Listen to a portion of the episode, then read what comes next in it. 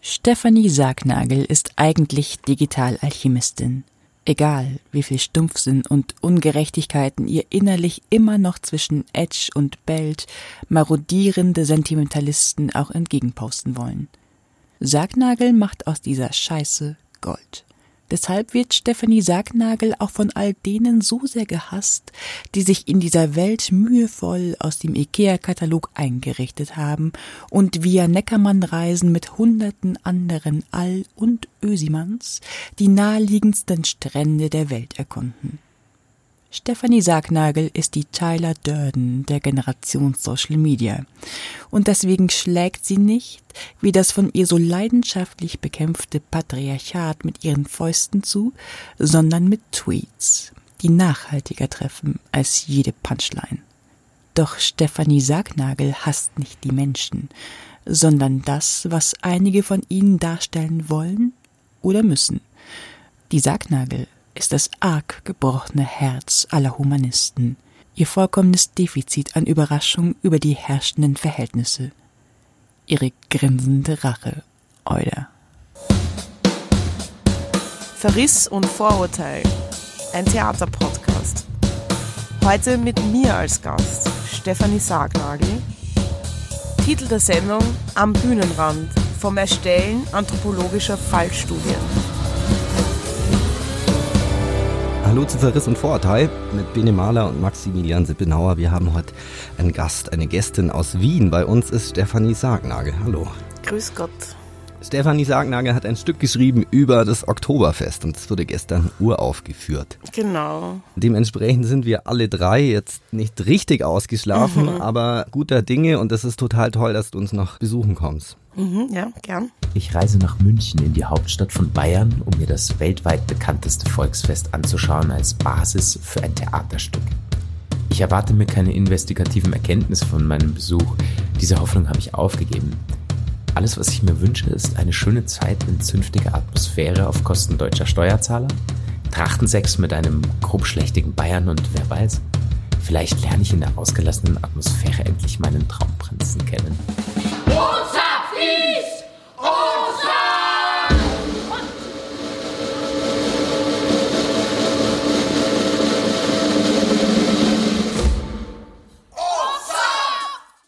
Am Wiesenrand. Für ihr neues Stück über das Oktoberfest hat Stefanie Sargnagel die ein oder andere lederhosenbeschlagene Hopfendolde seziert.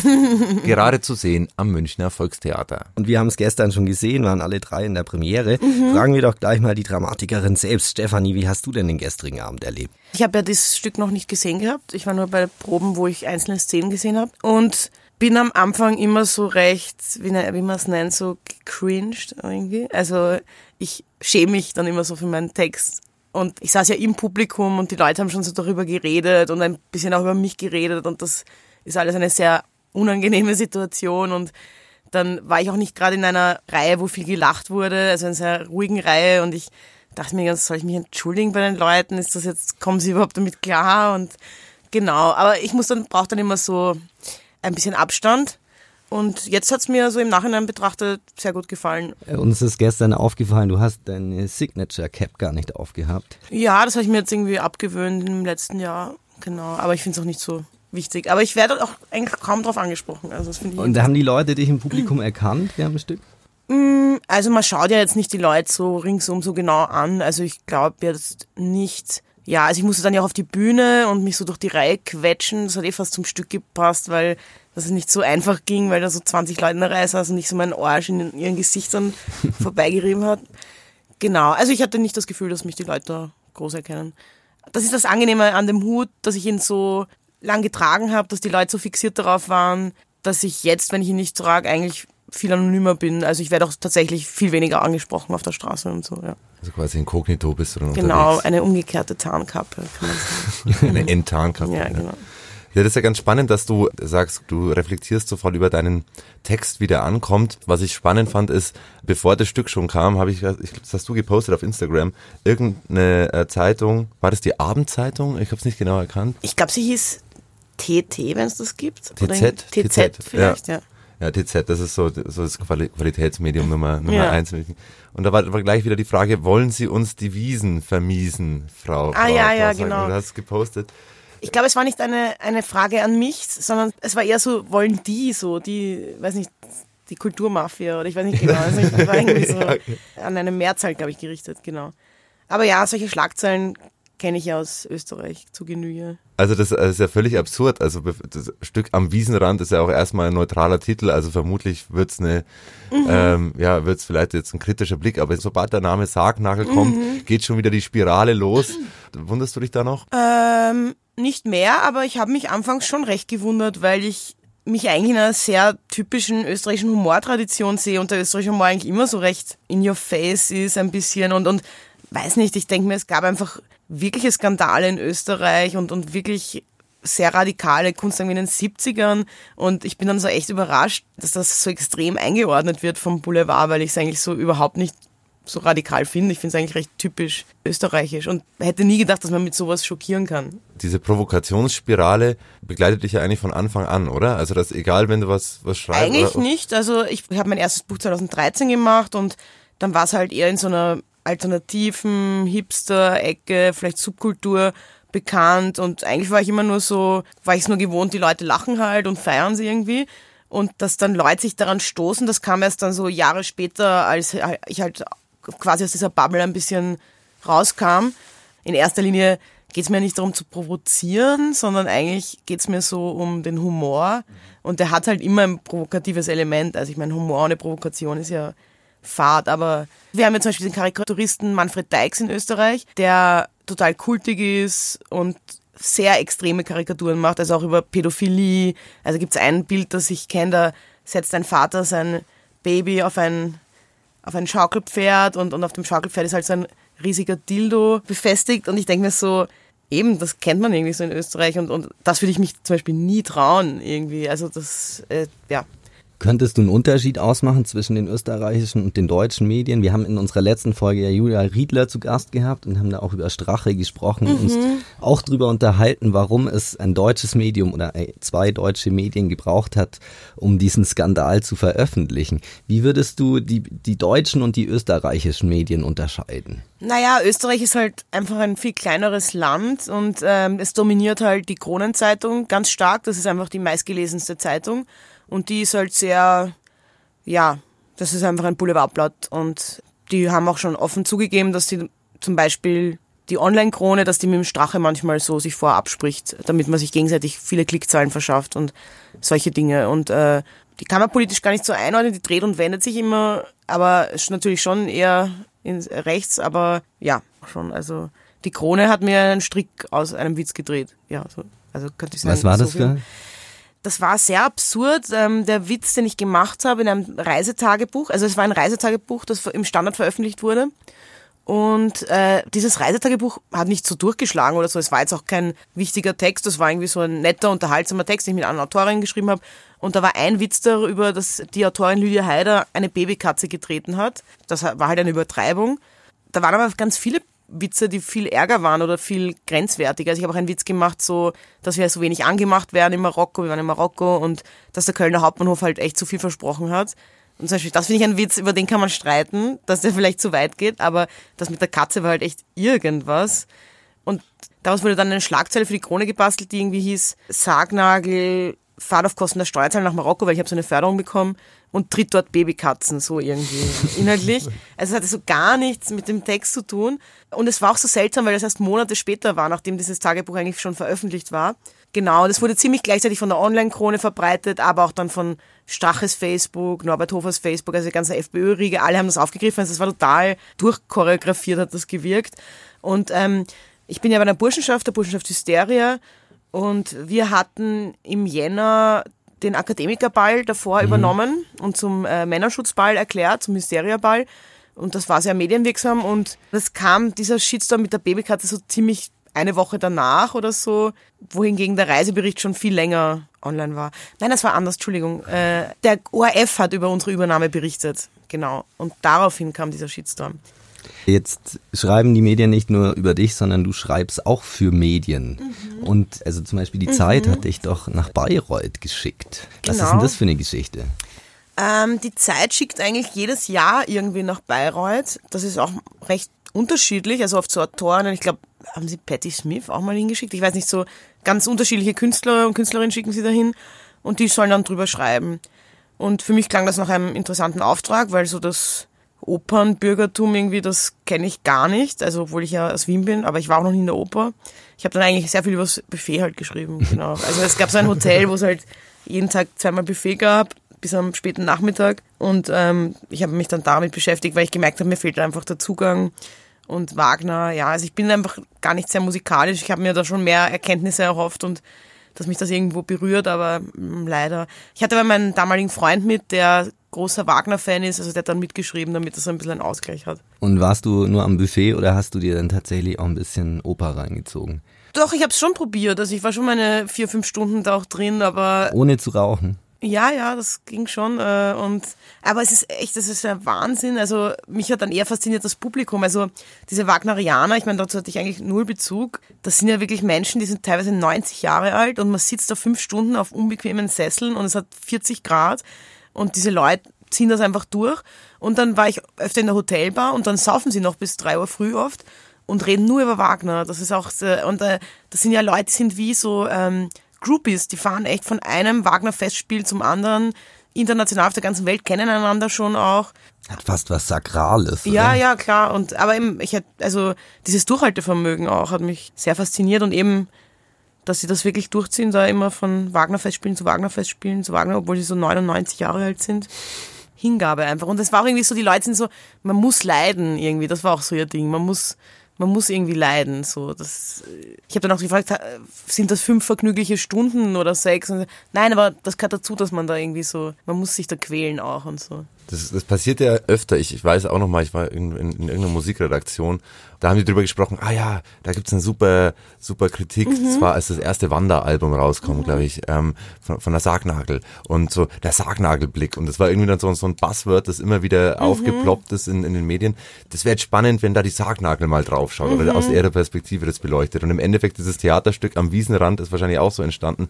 Wäre doch witzig, wenn die Sargnagel sich die, die Wiesen mal anschaut. Mm, also so Aufträge, also ich bekomme Angebote, dass ich was machen könnte, aber ich habe irgendwie jetzt noch sehr wenig Zeit, was irgendwie, ja, ähm, äh, äh, ähm, nein, also ich wurde nicht wirklich gezielt dahin geschickt im ersten Moment. Also es war eigentlich so, dass Christina Czariski diesen Auftrag bekommen hat vom Volksseite, ob sie nicht was machen will, weil ja eh da gut angekommen ist. Und die wollte wieder was mit mir machen. Und ich meinte halt, also ich tue mir einfach schwer, also ich bin keine Theaterautorin in dem Sinn. Also ich, ich schreibe halt meine Texte und, und da kann man vielleicht was draus machen, aber ich kann keine Stücke schreiben. Also das habe ich auch schon mal versucht, aber es bin da völlig blockiert. Und dann habe ich halt gemeint, naja, was halt immer geht, sind Reportagen. Also wenn ich Erlebnisaufsätze quasi liefere, da, da passiert immer was und so. Und, äh, und dann war der erste Gedanke das Oktoberfest, weil mir das auch tatsächlich damals, als ich es besucht habe, extrem gut gefallen hat und ich eigentlich auch wirklich mal gern wieder hin wollte. Genau, so ist das Ganze entstanden und dann habe ich das eben gemacht. Aber äh, so gezielte Anfragen kriege ich eigentlich nicht. Ich kriege so Anfragen, wenn ich eine Idee habe, kann ich dann mal was liefern, aber, aber dass mir was vorgeschlagen wird, ist eigentlich selten. Lass uns doch noch ein bisschen über das Oktoberfest reden. Mhm. Wie hat das denn auf dich gewirkt, dieser Wahnsinn? Ja, also ich muss sagen, was es halt unterscheidet, weil es gibt ja Volksfeste und Massentrinken und so, das gibt's ja überall, aber es ist halt einfach so groß und ähm, es ist halt dieses äh, Vernichtungstrinken. Also es, man kann fast nicht normal trinken, weil man halt ein Liter Bier kriegt und es ist starkes Bier und man ist einfach super dicht und es, also dass es halt so total toleriert ist. Also es gibt auf Festen immer wieder mal jemand, der natürlich zu viel erwischt hat und, und kotzt oder, oder wankt, aber da ist das irgendwie so der Normalzustand. Also es ist irgendwie, das sind schon das gehobene Bürgertum zum Teil, das da herumwankt. Das ist jetzt nicht so, eigentlich so, es ist jetzt nicht so die Arbeiterklasse oder so, wie man denken würde. Es ist schon, eher sehr bürgerlich und alle sind sehr schön angezogen und, und der Kontrollverlust ist voll toleriert. Die Leute haben mich ja früher oft gefragt, warum gehst du so gern in irgendwelche eher, wie soll ich sagen, tiefen Beiseln, also irgendwelche Asi-Lokale halt. Was gefällt dir da dran und so. Und es ist halt so, dass die Leute halt da ihre Masken fallen lassen. Und das ist aber dann meistens so eine bestimmte Schicht oder halt auch Leute mit sozialen Problemen oder so. Aber dass man an die so an das Bürgertum rankommt oder auch an gehobenere Schichten, dass die das so machen, das passiert eigentlich nicht. Also das sind dann Orte, wo man halt eigentlich keinen Zugang hat. Und deswegen fand ich es sehr schön. Und, ja. Ich muss gestern bei deinem Stück ja an eine Kolumne von Jörg Fauser denken, Mhm. die heißt Sekt hat das Sagen und er beschreibt da den Sekt als ein urdeutsches Getränk, was einem jetzt nicht gleich einfällt. Mhm. Aber was die wenigsten wissen, der große Nazi-Bonze von Ribbentrop besaß eines der größten Sektunternehmen in Europa seiner Zeit. Mhm. Und Fauser schreibt eben, dass der Sekt bei den Deutschen einen Gemütszustand provoziert, in dem sie am gefährlichsten sind, nämlich Stimmung. Und äh, dieser Kontrollverlust und diese seltsame deutsche bierselige Stimmung, die ist tatsächlich, glaube ich, einzigartig, oder? Hast du irgendwie was Vergleichbares an kontrollverlustigen Situationen schon mal erlebt? Nein, eben nicht. Also deswegen fand ich es auch gleich so anziehend, weil ich es halt gern mag, wenn Leute halt irgendwie vor mir sich entblößen, so irgendwie. Also, und das ist eben nicht dann, wenn es andere Schichten sind, wenn es jetzt, sagen wir, ich wohne in einer Gegend, da ist so eine große Junkie-Szene und so und irgendwie habe ich da auch immer so ein, also ich fühle mich so total mag magisch angezogen davon und ich glaube, es liegt eben daran, dass die Leute halt sich total offenbaren und nicht mehr wissen, wie laut sie eigentlich reden und, man ganz viel so hört. Ähm, und dann ist, hat man immer ein bisschen das Problem, dass es dann halt so Sozialvoyeurismus ist, weil es halt so ein bisschen nach unten, ein Blick nach unten vielleicht ist oder man läuft Gefahr, dass es halt so ein Blick ist und, und beim Oktoberfest ist diese Gefahr halt eben nicht da und das finde ich ganz toll. Dass man dann so die Normalos quasi nackt vor sich sieht. Aber hast du, du hast, hast es aber jetzt nicht unbedingt als gefährlich erlebt, oder? Du fandest es schon eher. Ja, also ich finde schon, es gibt einige Gefahren dort, aber ich habe das ja irgendwie auch gesucht. Also ich habe, zum Beispiel, wenn ich gesehen habe, es, es ist so eine Prügelei, dann bin ich eher hingegangen. Also einmal habe ich eher so einen Ellbogen abbekommen. Äh, ja, also ich glaube schon, dass ich weniger Spaß gehabt hätte, wenn ich wirklich besoffen gewesen wäre, weil man halt diesen ganzen Stresssituationen viel schwerer ausweichen kann. Also ich musste immer wieder mal Sachen ausweichen oder war in Massen drinnen und eben einmal lief ein Mann auf mich zu und ich dachte, der, der hatte so arge Augen, dass der, wenn er mich erwischt, der schlägt mir einfach den Schädel ein und ich musste halt echt schnell wegrennen und so und ja, also ich meine, diese Gefahrenmomente fand ich halt auch spannend und ich habe sie auch irgendwo gesucht. Ich bin schon gezielt da auch hingegangen, wo ich gemerkt habe, da passiert gerade was. Genau, es Ja. zieht dich an, du magst Ja. die Beißel, die Borzen. Ja. Ähm, hast du dich schon mal geprügelt? Ich? Uh, ja, kann schon sein. Also jetzt nicht so, So eine anständige Extrem. Wirtshauskeilerei? Ähm, nein, in dem Sinn so arg nicht. Aber wenn es mich ein bisschen aushakt, äh, dann werfe ich manchmal mit Flaschen. Das ist halt, und das findet halt nicht jeder so gut. Aber, aber da werfe werf ich, also m- meistens nicht auf Menschen. Ähm, und äh, was vor kurzem war äh, in unserem Stammlokal, also interessanterweise ist ja die Sängerin, die beim Stück auftritt, ähm, wenn sie nicht gerade Musikerin ist, dann ist sie im Schmauswaber, das ist ein ganz, ganz spezielles äh, Beisel in Wien, äh, ist sie da an der Bar. Genau, und ähm, da geht's oft wild zu, weil das ist manchmal so, wenn man sich in einem Lokal so wohlfühlt, wenn man alle kennt, die dort arbeitet, dass man sich ein bisschen zu stark gehen lässt. Und irgendein Typ hat dort einer Freundin von mir eine leichte Ohrfeige gegeben, weil sie irgendwas gesagt hat, was ihm nicht gefallen hat. Und dann bin ich zu ihm und habe ihm halt auch eine Ohrfeige gegeben, eine ganz feste, und dann hat er mir auch eine ganz feste zurückgegeben. Aber daran, das wurde mir erst im Nachhinein erzählt, ja. Hast du das dann eigentlich so im, im Hinterkopf, wenn du sagst, äh, das, das, ist jetzt ein, das ist jetzt ein Theatertext, dass du da auch schon Szenen mitdenkst? Also dass du auch überlegst, okay, ist jetzt nicht nur eine Reportage für eine Zeitung, die ich super subjektiv schreiben kann, sondern irgendwie muss ja da auch was auf der Bühne passieren können mit diesem Ja, Text. da, da habe ich, also, da habe ich mir gar nicht so Gedanken darüber gemacht, weil, also zum Beispiel, was gut gewesen wäre, wäre, wenn viel Dialogisches noch drin gewesen wäre, aber das hat sich einfach nicht ergeben. Also das habe ich schon irgendwie, ich wollte gern viele Dialoge, ich habe versucht, die Leute abzuschreiben, ein bisschen auch und die Gespräche waren aber so fad. Also irgendwie so, also ich dachte mir so, ja, vielleicht mit den Leuten reden dann, aber es ist einfach nicht so spannend. Also, ja, woher bist du? Ja, woher bist du? Äh, ich bin da mit der Firma. Keine Ahnung, irgendwie ist alles so dasselbe. Also wirklich was Spannendes zu hören gab es nicht, aber das war das Einzige, was ich mitgedacht habe, dass ich vielleicht versuche, äh, viel Dialogisches reinzubekommen, habe ich aber dann auch gar nicht so geschafft. Und ich habe einfach von Anfang an gesagt, ich werde eine Reportage schreiben, deswegen hatte ich auch nicht so den Druck. Ich dachte mir, die Dramaturgie kann damit machen, was sie will, das ist voll in Ordnung für mich. Ich dachte auch, es wird voll viel umgestellt noch und so, aber der Text wurde eigentlich ziemlich eins zu eins so gelassen, eigentlich auch nicht lektoriert oder nicht gekürzt, genau. Ja.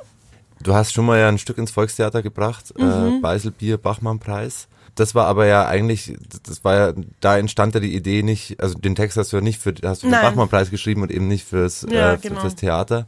Und das war aber dasselbe Prinzip eigentlich, oder? Mhm, ja, genau. Ja, Bin ich Wahnsinn. sehr flexibel. Aber da hat es wunderbar funktioniert damals auch schon, ja, ne, dieses ja. Reportage. Ah, da fand ich eben auch, dass ähm, da gibt es so ein paar Dialogszenen und die finde ich eigentlich sehr wichtig. Fand ich sehr wichtig für das Stück, damit es nicht irgendwie, ja, für die Dynamik irgendwie. Deswegen habe ich mir auch gedacht, da versuche ich welche reinzuholen. Was ich dann gemacht habe, ist ganz oft Leute am Heimweg abgeschrieben. Das fand ich eigentlich, das hat mir total gut gefallen. Einfach nur da sitzen und immer die Gesprächsfetzen hören, weil das eben so ganz tiefe Einblicke manchmal gegeben hat, manchmal auch nicht. Aber das fand ich eigentlich das Coolste, das habe ich ganz viel gemacht. Habe dann aber gemerkt, aufgeschrieben ist es gar nicht so spannend. Also es war ist nicht spannend zu machen, wirklich einfach da irgendwo in der Bayerstraße oder so sich hinzusetzen und einfach nur ein Fetzen nach dem anderen mal so aufsaugen. Das war extrem unterhaltsam. Hat dann aber aufgeschrieben auch nicht so viel hergegeben. Also ich habe es dann eigentlich Großteil weggelassen dann, ja. Eine total witzige Szene ist die, da beschreibst du so ein Karussell, ich kenn, ich bin selber kein Wiesengänger, Teufelsrad Ah, oder so. das Ist es- Teufelsrad, ja. Teufelsrad, ist es, irgend, ist das ein Das großes ist Ding? total bekannt eigentlich, ja. Und äh, diesen Ansager, diesen, aber Mhm. der kennt den jeder, bin ich der Einzige, der noch nie von dem Also gehört wer, hat. wer wahrscheinlich schon mal dort war, wird ihn nicht vergessen. Und es gibt halt auch so viele Reportagen übers, übers Oktoberfest, die ich halt auch angeschaut habe oder so, oder irgendwelche Fernsehbeiträge. Und da kommt der auch immer wieder mal vor und so, weil das ist halt so, ja, eben kultig und das gibt's halt schon ewig und so, ja. Das fand ich, finde ich schon auch cool am, am, am Oktoberfest, äh, dass es schon das gut macht, dass wirklich so ganz uralte bayerische Dinge da schon auch noch Platz haben. Das ist, also es wirkt halt nicht so, obwohl es natürlich kommerzialisiert ist, aber es wirkt, es ist irgendwie ausgewogen, ja, mit diesen ganzen traditionellen. Ja, es ist tatsächlich schon skurril, weil ähm, so in der Zeit, wo meine Eltern hier in München Mhm. waren, so in den 70ern, da ist keiner mit Tracht auf die Wiesen Ja, gegangen. ja, ja, das habe ich auch eben schon öfter gehört. Und ja, und eigentlich macht das für die meisten das Bild eigentlich aus, dass alle Tracht tragen, ja, ja. Und das macht ja schon einen Unterschied. Also es wirkt ja auch ganz anders, also viel so folkloristischer oder so, wenn alle in Trachter marschieren. Ja, weiß ich jetzt auch nicht, was ich dazu sagen soll. Nee, also Interessant. gibt in München da den Begriff vom Folklore-Fasching. genau, Das genau. gut passt. Ja, eben, es hat eh was Karnevalartiges, weil die Leute verkleiden sich ja auch da irgendwo. Stefanie Sargnagel schreibt und schreibt und schreibt und es kommt demnächst schon wieder ein Buch von dir raus. Zusammen mit einigen Kolleginnen hast du ein Buch geschrieben über Hassreden von Frauen. Da gibt's so wenig. Ja, also ähm, es ist jetzt schwierig, das so zu sagen. Ich habe gemeinsam mit dir ein Buch geschrieben, weil es ist eine Anthologie Ja, und ich habe einfach einen, einen Mhm. Ähm, geliefert, der eh in meinem traditionellen, traditionellen in meinem Stil halt ist. Also ich habe jetzt keine Hassrede geschrieben, sondern äh, verschiedene Themen abgeklopft, äh, die meinen Hass irgendwie erregen und ähm, ja, das äh, und, und die Lydia Heider hat das quasi kuratiert, ich weiß nicht, wie sagt man bei einer Anthologie.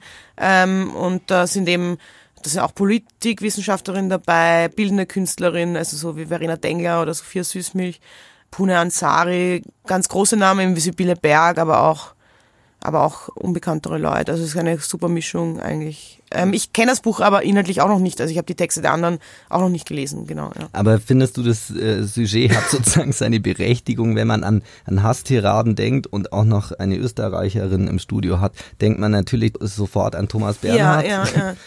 Also ich muss sagen, es ist jetzt nicht so mein Thema, weil meins ist ja halt eher schon so das Humoristische und vielleicht so eher Gehässigkeit als jetzt Hass wirklich.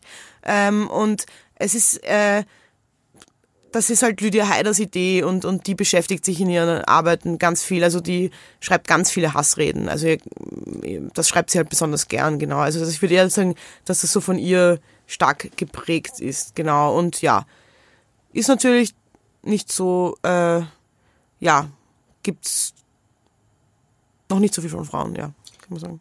Weil wir, weil wir ihn gerade geschrammt haben, dein Verhältnis zu Thomas Bernhard. Es ist leider, äh, habe ich mich nie so groß mit ihm beschäftigt. Das ist eben einfach, ein, also ich war immer so mit umgeben von lauter Thomas Bernhard Fans, aber ich habe tatsächlich nie viel von ihm gelesen. Also ich, also ich geniere mich immer ein bisschen, aber es ist leider so. Ich habe gar nicht, gar keinen starken Bezug zu Thomas Bernhard tatsächlich.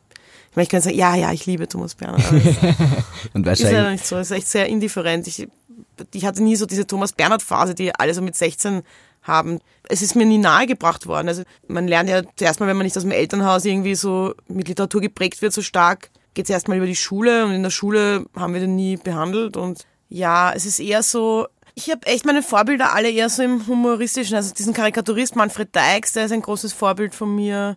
Ich habe weniger so literarische Vorbilder, weil ich mich jetzt auch nicht, also oft habe ich mit eben, das habe ich eh auch schon öfter mal gesagt, äh, mit Romanautoren oder Autorinnen zu tun und habe so das Gefühl, wir haben so eine ganz andere Praxis und wenn ich dann mal zufällig mit den Leuten von der Titanic zusammensitze bei irgendeiner Veranstaltung, dann habe ich das Gefühl, die dem bin ich viel näher so beruflich oder, auch Cartoonisten irgendwie oder Comiczeichnern. Äh, die ersten Lesungen, die von mir gebucht wurden, waren auch immer so oft von so Comic-Leuten irgendwie. Also denen fühle ich mich näher als, als den Leuten, die wirklich in ihrer Schreibstube sitzen und den ganzen Tag an großen Geschichten bauen. Also weil ich schreibe sehr schnell und es hat auch immer sehr viel mit direkter Kommunikation zu tun. Also ich will gleich jemandem was erzählen eigentlich. Deswegen habe ich ja im Internet angefangen. Ja, genau. Und sonst tourst du noch? Äh, ich muss jetzt eigentlich, also ich habe einen Vertrag mit Robert und muss eigentlich bis Ende des Monats ein Buch abliefern. genau, das wird eh noch spannend. Äh, deswegen mache ich im Februar erstmal nichts. Im März werde ich wieder touren mit Christiane Rösinger und Denise Börben. Da machen wir so Deutschland, so Leipzig und Nürnberg und Salzburg, Linz, solche Orte. Du bist unterwegs, hast viel Arbeit. Wir wünschen dir viel Power mhm, dafür ja. und viel Spaß mit den, mit den beiden. Es ist sicher auch ein Heidenspaß ja, zu touren. Sehr, sehr lustig. Mhm. Und es war toll, dass du uns besucht hast. Ja, Vielen danke Dank. für die Einladung. das war völlig so ein Vorurteil. Heute eine leicht angeschlagene Folge mit Stefanie Sargnagel als Gast, mit mir, Max Sippenauer. Mit mir, Bene Mahler und herzlichen Dank an Anna Landefeld.